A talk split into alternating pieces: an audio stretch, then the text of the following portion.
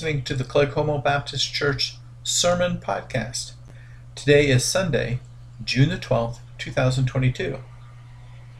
Pastor Scott Gordon continues his study in healthy habits with Service and Motivation, Part 2, to a three part study on motivation within the Christian church. Now we send it over to Pastor Scott.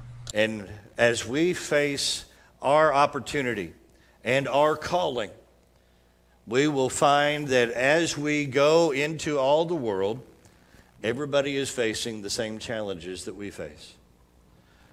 As we go into all the world, we are all on the same field. We are all in the same arena, if you will, and we are looking for the answers that God only can provide. And for others to hear, we must go. We are the ones who are called to serve. We cannot expect those who live outside of the faith to have any desire whatsoever to take the message of our faith into all the world. And so we have been given that privilege. We have been given the blessing of being ambassadors for Christ. Paul mentions that in the scripture. And as we began talking about last week, we have a definitive expectation from our Lord regarding this issue of service. In Matthew chapter 4 and verse 10, we read this In the last of the temptations, Jesus' response to Satan himself is this Jesus told him, Go away, Satan, for it is written, Worship the Lord your God and serve only him. And so, putting that context together for us, last week we talked about three motivations for our service. The first being obedience, it's our calling. God has called us to a life of service. Another motivation is that of gratitude or thankfulness. In response to the love that God has shown us, we return that response of love back by not only obedience, but in a thankful way, saying, Lord, I want to honor you. I want to serve you. I want to serve others with all my heart. And then we see ourselves with the third motivation we talked about last week that of forgiveness and not guilt. The very salvation, the very indwelling of the Holy Spirit, the, the very aspect of the Christian life is done because God made the way. God provided for us the salvation by which we can honor and glorify Him. Then we put into context, and uh, I should have said here, place your finger in Psalm 100 and then be ready to run because we're going to be all over the scriptures today. One that we started with last week and would be good for us to have as we jump into three more motivations this week for our expectation, our habit of service, is Romans chapter 12 and verse 1. Therefore, brothers and sisters, in view of the mercies of God, I urge you to present your bodies as a living sacrifice, holy and pleasing to God. This is your true worship. I want to focus in on that last phrase because in various translations, that phrase of your true worship you may read in a, in a different translation that, that brings some wonderful nuances to this command in our lives. Otherwise, we read it is your reasonable service, it is your spiritual service, it is your spiritual worship, your spiritual service of worship, or your true and proper worship. I think we have a bottom line here that the opportunity of living for Christ, living in the power of the Holy Spirit, living to honor God the Father, all of who God is, Father, Son, and Spirit, is our true calling. It is our true worship. It is reasonable to expect. This is not an unreasonable demand on our lives our Lord who gave his life for our sin. The Lamb of God who takes away the sin of the world went to the cross and died for us. That those who would place their faith and trust in Jesus as their Savior and Lord, repenting of their sin, would have the wonderful blessing and privilege of having their sins forgiven, a new life in Christ begun a wonderful promise of the presence of God with us each and every day as we live, and that bright hope for tomorrow, that eternal hope of when Jesus said, I go and prepare a place for you, and if I go and prepare a place for you, I will come again and receive you to myself, that where I am, you will always be. Oh, there's so much there that you could preach a sermon to get ready for this sermon, and I think I may have just done that. But let's look at three more motivations. In our worship, in our service, and those go hand in hand. They don't compete with each other. Another motivation for our service is gladness. This is Psalm 100 in verse 2. It says this Serve the Lord with gladness, come before him with joyful songs. So, service and worship we see hand in hand given to us again. Now, the question is when we think of ourselves as Christians, in service of our Lord, who is our Lord, who is God. And a picture that we often have of Jesus, of God, is that He is the King of Kings.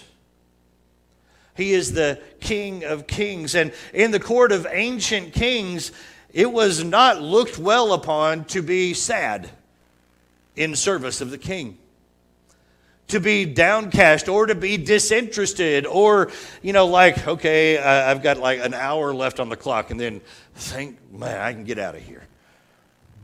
You know like we feel in our jobs and maybe someday punching the clock going oh man hurry up hurry up i'm ready i'm ready to get out of here. Or it's just like walking in punching the clock and going i'm here what do i have to do you know, that, that is, that is a, an aspect that as we even look at the scriptures, in, in Nehemiah, he was a, a servant of the king in his day, even of a foreign king. And we read in Nehemiah chapter 2 and verse 2 said, The king said to me, Why do you look so sad when you aren't sick? This is nothing but sadness of heart. And then he says something that when we think about the context we just talked about makes sense. It says, I was overwhelmed with fear. It says, when, when the king saw that, he was sad in the service. You know, the king, that would look like, hey, this king's not worth serving, or this king is, is a bad king, or, or something like that. That would have been the, the picture that was given. And so when he was sad, in, in Nehemiah's case, he was sad because of his home.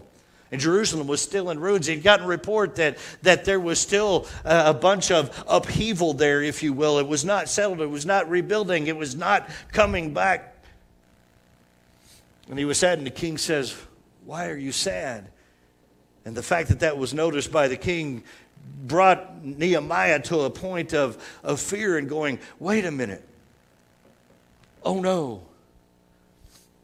Now, that's not going to be the case with us. We have nothing to fear from our King. How can we not, as the scripture says, serve the Lord with gladness? The writer Don Whitney, that I have been drawing from his book on, on these uh, opportunities, these aspects of our lives as Christians, says something like this, and I think it's very poignant and something for us all to consider. He says this something is wrong if you can't serve the Lord with gladness. I can understand why the person who serves God only out of obligation doesn't serve with gladness. I can understand why the person who serves God in an attempt to earn his way to heaven doesn't serve with gladness. But the Christian who gratefully acknowledges what God has done for him for eternity should be able to serve God cheerfully and with joy. So, Christians, we do well to ask ourselves if I am in that position of not feeling that level of serving the Lord with gladness, the question is why? Is it maybe that we're distracted? But if that is a perpetual aspect of our lives, is it the fact that our motivation for service or our connection to our Lord is not what God has established it to be? And it is not what we need. We need to reevaluate. That's part of my life story. I grew up in church. As we've been talking recently with all that's going on in SBC life, a, a, friend of mine who has come into and is pastoring, but doesn't come from an SBC background, says, Well, you're kind of a legacy SBC. I said, Well, yeah, I grew up SBC. I mean, the joke goes, I mean, I was Southern Baptist nine months before I was born. I mean, I was in church that way. And, and, you know, we, we find that, that level of, of connection that is, is drawn in there. But the aspect of our service is not drawn into that level of connection. It is in who God is and what He has done. And the fact that I grew up going to church and then walked an aisle because somebody else did and filled out a card because the friend I took to VBS did didn't make me a Christian. It took a few years after that for me to be in a situation where, through another preacher, God used his message to essentially tap me on the shoulder and say, You know a lot about me, but you don't have a relationship with me. And it was at that point that God changed my life forever in which I repented of my sin, placed my faith and trust in Jesus as my Savior and Lord. And have there been ups and downs since then? Has there been serving the Lord with gladness? And has there been serving the Lord with I hope so? Yes. But I want my heart to be this. I want our heart to be this. Echo the wonderful, and it's a song that we would even be familiar with, and it happens to be based on Scripture Psalm 84, verse 10. Better a day in your courts than a thousand anywhere else. I would rather stand at the threshold of the house of my God than live in tents with wicked people. And so there's that picture of gladness I'd rather be, and I often will, will joke in, in that aspect, that if I stand in the door and, and, and some people have said, hey, you got caught holding the door, I said, it's at least a job I can do as people come into church. Man, I'd rather be standing at the door of the church and, and gathering with my brothers and sisters in Christ than to be anywhere else and to have that fellowship not just on Sunday, but carry throughout the week. It is a gladness, it is a blessing, it is an opportunity that we have in serving our Lord together and serving one another as our Lord commands. Then there's another one. If you'll turn to Philippians chapter 2, we'll be heading that direction as we consider another motivation for our service, and that is humility. Every, every time I hear this word, I'm reminded of two things. One, a movie, and the next is Liz D'Souza, who, after I quoted this movie, shortly after I got here, said, Man, you preach like an old man. And I said, I don't, I didn't really say anything. I, I think the look probably said it all. Like, she says, No, no, no. You preach from the truth simply, straightforward. Uh, and she said, and the fact that you like Camelot says a lot about you. And I'm going, and if you just knew how she would approach things kind of that way, it was a, a, wonderful and funny opportunity. But every time I hear the word humility, I'm reminded of that, of that, uh, that musical that became a film uh, in, the, in the 60s, starring uh, Richard Harris and Vanessa Redgrave, and then this guy named Franco Nero who played Lancelot. And the Lancelot of, of that movie was uh, a very proud individual. He was very self sufficient, and, and he had, in fact, he had a, a problem understanding and had really no use for what he would say was humility. And you go, what is that? Why, why is that important? And that was, of course, a, a cornerstone of the Knights of the Round Table and the King Arthur legend and all of that. That level of service was part of their picture. And humility is a strong motivator and a good perspective bringer for us as Christians as well. In Philippians chapter 2, verses 3 and 4, we read, Do nothing out of selfish ambition or conceit but in humility, consider others as more important than yourselves. Everyone should look out not only for his own interest, but also for the interest of others. And so here's another motivation for our service is the opportunity to know that it is not we ourselves who make all of this happen or the reason that this exists or that we are not the pinnacle focus of all that is going on or that is going to continue to go on it is him that is our lord alone now that doesn't mean that we don't have an opportunity to understand and enjoy and celebrate the blessings that we have been given. But we need to be reminded that it's not just all about us, it's about everyone else, it's about others as well. And the opportunity to think not only about our own interest, but even more importantly, about the interest of others. And to be able to have that aspect of service that we see in the example of our Lord. In John chapter 13, verses 12 to 16, we read of that opportunity as Jesus is gathering in the upper room. And this leads us towards that Easter celebration of, of the cross and all that is going on.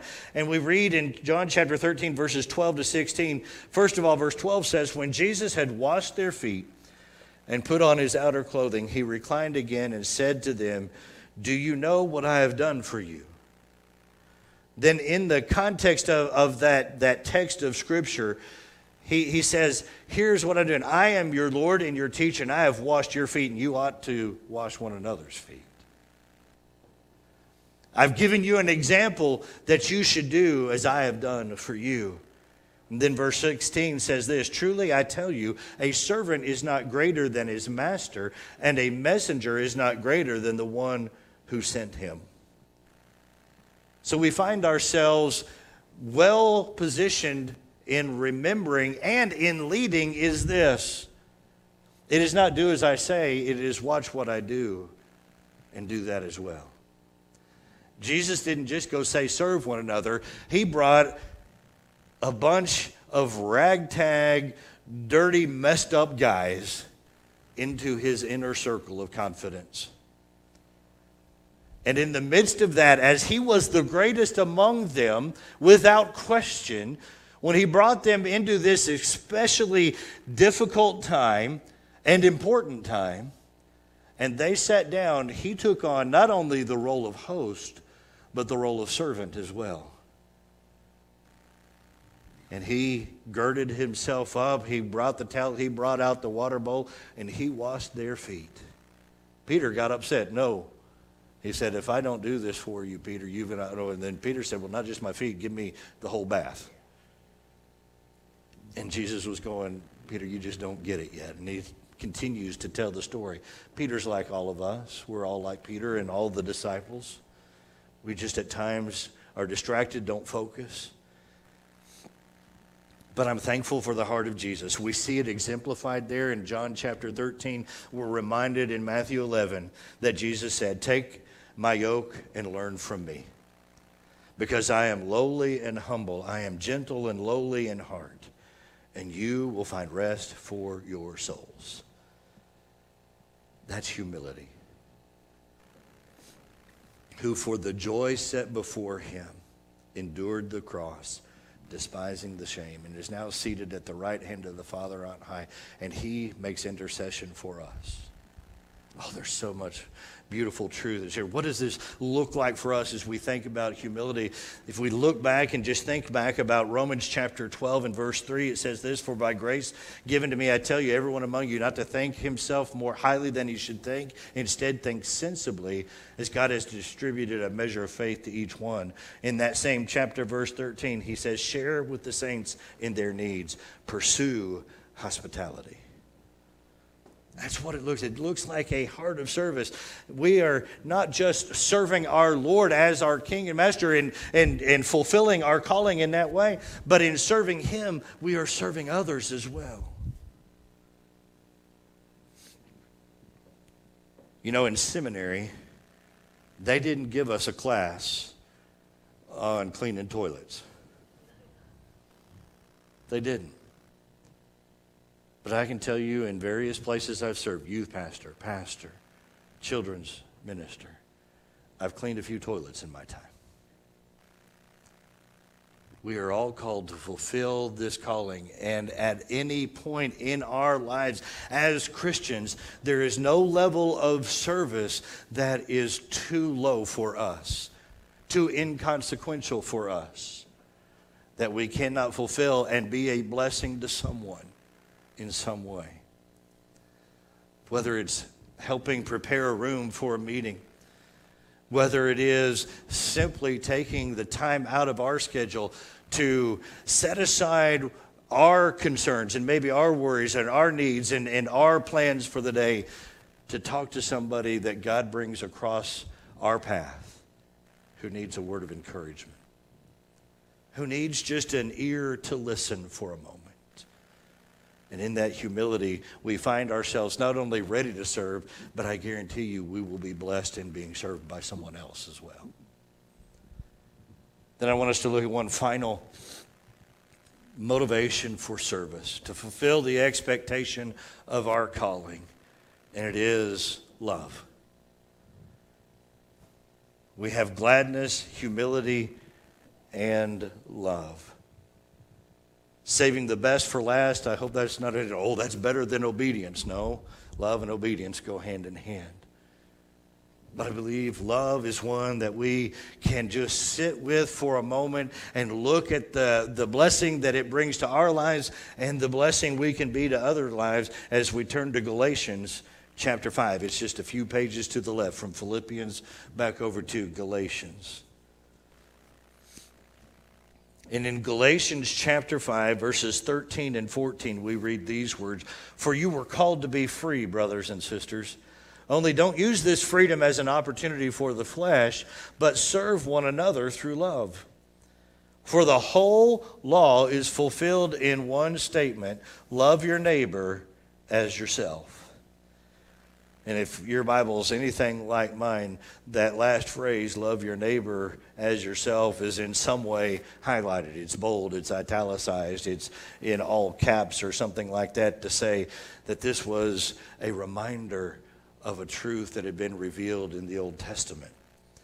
It is a truth that everybody in Jesus' immediate circle, among Jewish friends and, and communities from town to town that he would have traveled, would have known. And in Paul's day, he grew up with this very understanding as well. So, as he's encouraging the followers of Christ, who are a blessed inheritor of the tradition that God revealed himself through the Old Testament, are to carry on these commands and these callings in our lives, even to this very day. In fact, if we were to look at Jesus' life, he told a story about this in Luke chapter 10. We read of the story of the Good Samaritan, but it's because an expert in the law stood up and testing him said, Teacher, what must I do to inherit eternal life? Jesus asked him, was What is written in the law? How do you read it?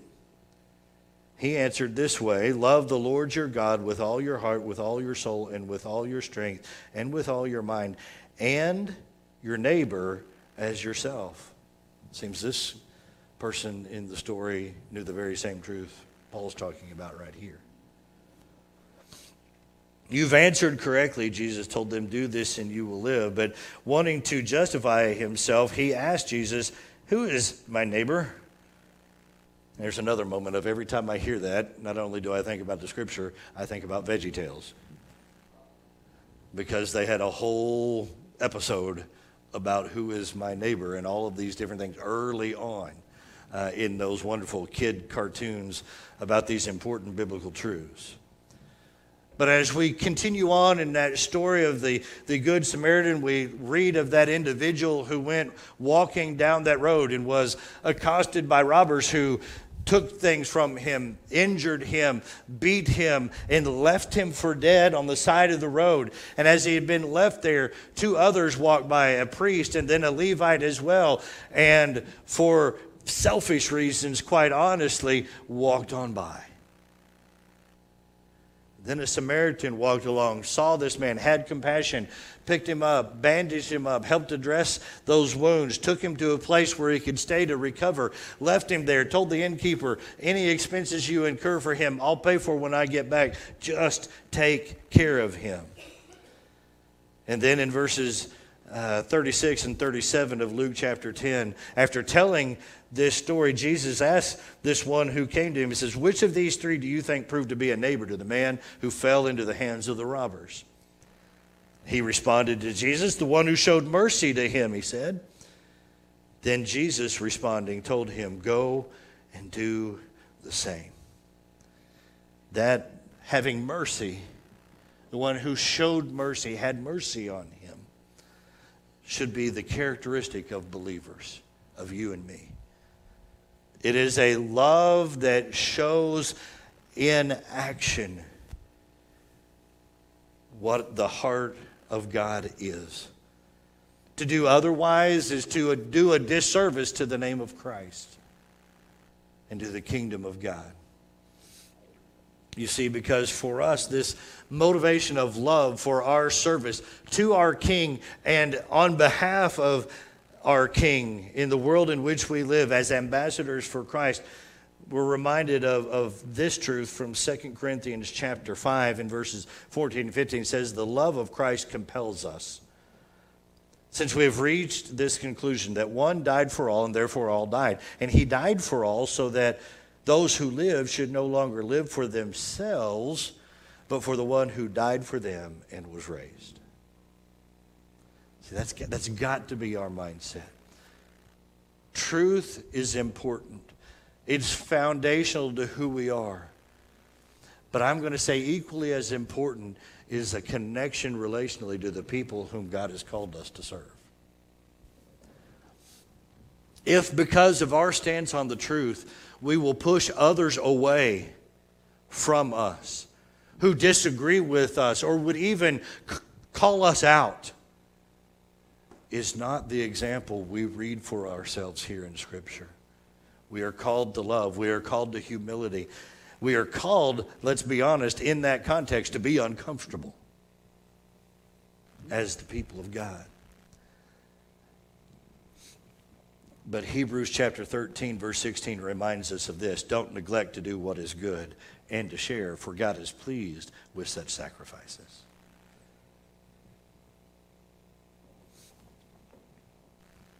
we may not see the reward of that blessing here and now.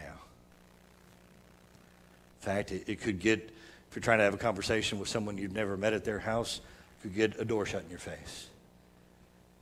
It could get an argument started, unfortunately. It's not our desired goal, but these things will happen when you start talking about the cause of Christ. But we cannot neglect to do what is good and to share.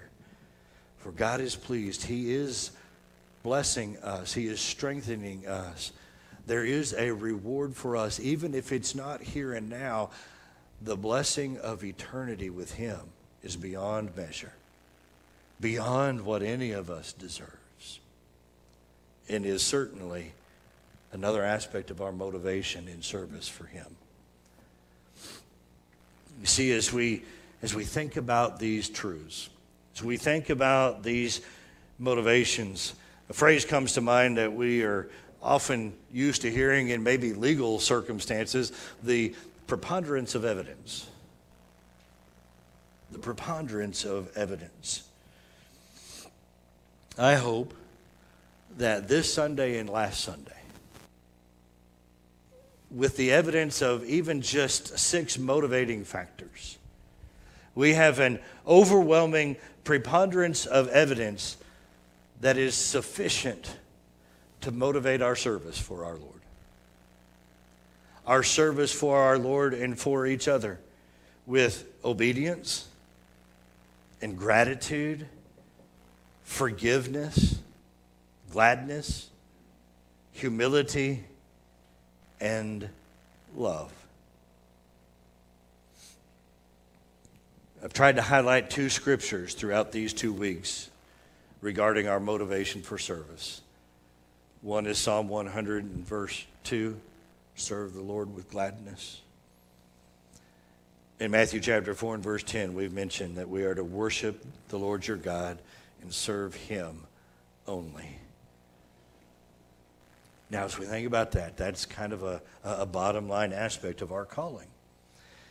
But I mentioned last week something that I believe is important. It's one thing to get kind of the why the, the, the, the how do we start the fire? How do we get the enthusiasm? How do we get the motivation? And we find these aspects. We're called to it. Gratitude. Out of a full heart, we want to return the love that God has shown us and express our love for Him. Forgiveness. The fact that God made a way for us who were dead in our trespasses and sins to be forgiven and to have a relationship with Him that is the complete life He wants us to live now in the midst of all the challenges. And thankfully, one day we'll be rewarded with the presence with Him for eternity in heaven. With a gladness that is just an overflowing joy. With a humility that says, hey, what I enjoy, I want to share with others. I want everybody else to get in on and understand the blessed privilege of forgiveness of sin and Jesus being Savior and Lord. And all of this is wrapped up in love. As we even talked about in our Sunday school class this morning, John 3, we're very familiar with often in churches. John 3:16, we even see on cardboard posters at football games behind the goal post as they kick the extra point. And that says, God loved the world in this way that he gave his one and only Son, that whoever believes in him should not perish, but have everlasting life. What a wonderful privilege that picture is for us. And either as we come to acknowledge our need for Jesus as our Savior, and that may be you today, or as having been saved for whatever period of time in our life we have been following Christ, we are reminded again that we have the privilege of service. We must have that habit of service be a characteristic of our lives. But it's one thing to be motivated, it's another thing to do. How do I do it? Well, in two weeks, as I pick back up, we're going to look at not just the why, but the how. How do I live a life of service that brings honor and glory to God? How can I do it? Because I see others, other people look talented, or they've got a lot of knowledge, or they have a lot of charisma, or they have, or they have, but me. I don't. I can't. I'm not. I want to say this all of us are. All of us are what? Be here in two weeks.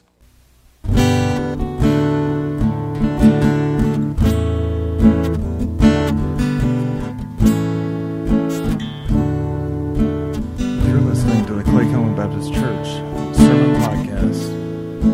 For more information about Clay Cowan, please visit us online at www.claybap.org.